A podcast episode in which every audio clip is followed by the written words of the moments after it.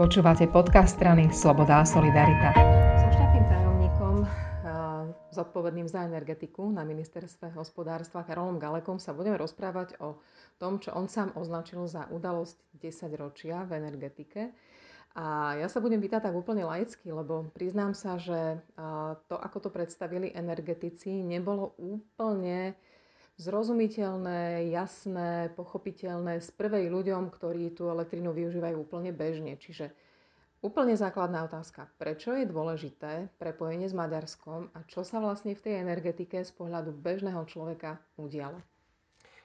Pekný deň prajem. Tak to prepojenie s Maďarskom je dôležité, pretože do Maďarska to bol doteraz, doteraz taký veľmi úzky prechod, ktorý sme vedeli dodávať elektrínu a naozaj tej elektriny máme dostatok, ale takisto sú isté časy, kedy ich potrebujeme.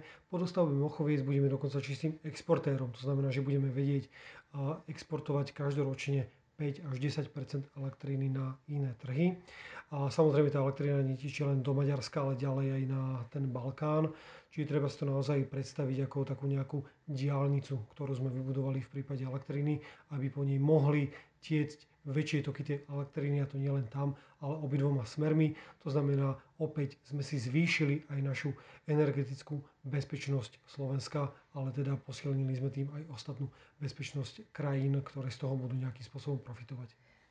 To znamená, že teda budeme môcť e, jednoduchším spôsobom predávať energiu, ktorú vyrobíme u nás. To znamená, že nám to pomôže asi aj finančne, hospodársky tak tá elektrina je predávaná výrobcami a štát e, nevlastní alebo nie je výrobcom elektriny, ak nepočítame ten na 44% podiel v slovenských elektrárniach. Takže je to skorej pre tých, ktorí naozaj na tom trhu sú aktívnymi hráčmi a buď tú elektrínu nakupujú alebo naopak e, predávajú.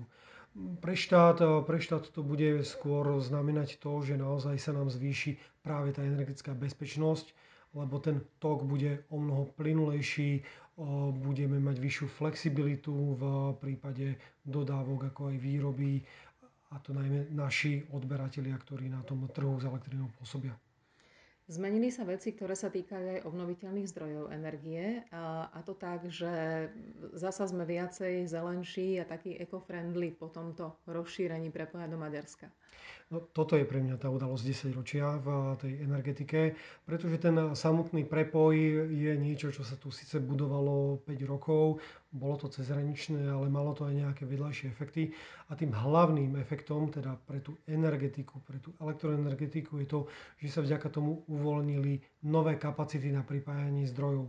My sme tu mali od decembra 2013 tzv. stop stav na pripájanie zdrojov v elektroenergetike, teda nikto sa nevedel pripojiť teda okrem nejakých pár malých, do tej sústavy nevedel vyrábať tú elektrínu a relevantne predávať. Boli na to obrovské sťažnosti, sťažnosti chodili až do Bruselu.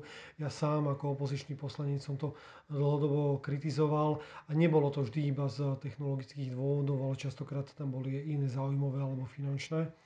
No a keď sme prišli práve pred tým rokom na ministerstvo, tak prvá moja cesta viedla na SEPS, teda Slovenskú elektrizačnú a prenosovú sústavu, kde sme sa pýtali na to, akým spôsobom by vedeli uvoľniť tento stop stav.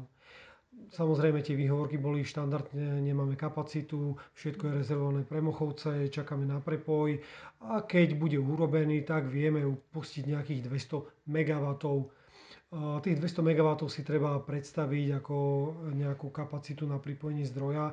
200 MW to je v podstate polovica jadrového reaktora. Alebo napríklad, ja neviem, 50 veterných elektrární. Mm-hmm. A my máme dnes v Národnom energetickom a klimatickom pláne tie ciele nastavené o mnoho ambicioznejšie. A paradoxne k takémuto plánu, ktorý je do roku 2030, sa vyjadroval aj SEPS, alebo teda Slovenská elektrizačná prenosová sústava. A vtedy im to nevadilo, že sú tam takto nastavené ciele, ktoré sú 5-násobne alebo 6-násobne vyššie. No a zrazu mi povedia, že máme bohužiaľ iba takúto maličkú kapacitu, ktorú podľa harmonogramu, ako je nastavený v tomto pláne, vyčerpáme už v roku 2021. A to tak. sa dá tak veľmi rýchlo napraviť? Kde je vôľa, tam je aj cesta. Uh, takže pýtali sme sa, čo sú tie dôvody. Tie dôvody boli samozrejme technologické, uh, pretože tam nebola dostatočná kapacita napríklad na reguláciu výkonu uh, niektorých variabilných zdrojov, pretože keď máme variabilné zdroje, ako je napríklad slnko alebo vietor v sústave, tak oni potrebujú, keď napríklad nefúka alebo nesvieti slnko, mať nejakú zálohu. A to sú rôzne podporné a, mechanizmy. V budúcnosti to budú napríklad baterky alebo elektrolízery na výrobu vodíka, ktorý je určitou formou uskladnenia energie alebo prečerpávacie elektrárne. Takže sme sa museli pozrieť, ako napríklad stavať takéto nové zdroje. Napríklad v tejto súvislosti dnes upravujeme aj legislatívu, pretože do nej transponujeme alebo teda preklápame tzv. zimný energetický balíček, čo je balíček čistej energie pre všetkých Európanov, ktorý takisto hovorí o týchto nových zdrojoch, o týchto nových mechanizmoch. Vráťme sa k tomu maďarskému prepoju. Uh-huh. A, a teda okrem toho sme museli zabezpečiť aj financovanie, museli sme zabezpečiť aj to, aby tí hráči, bol, ktorí sa budú prepájať, tak bolo to pre nich dostatočne zaujímavé. No a práve potom, ako bol dobudovaný tento, tento maďarský prepoj, tak nám sa povedal, dobre, už to nie je iba 200 MW, ale už dnes sa bavíme o 1800. Ale opäť tých 1800 sa stiahuje na všetky zdroje. Tie variabilné slnko a vietor je to rovných 407 MW.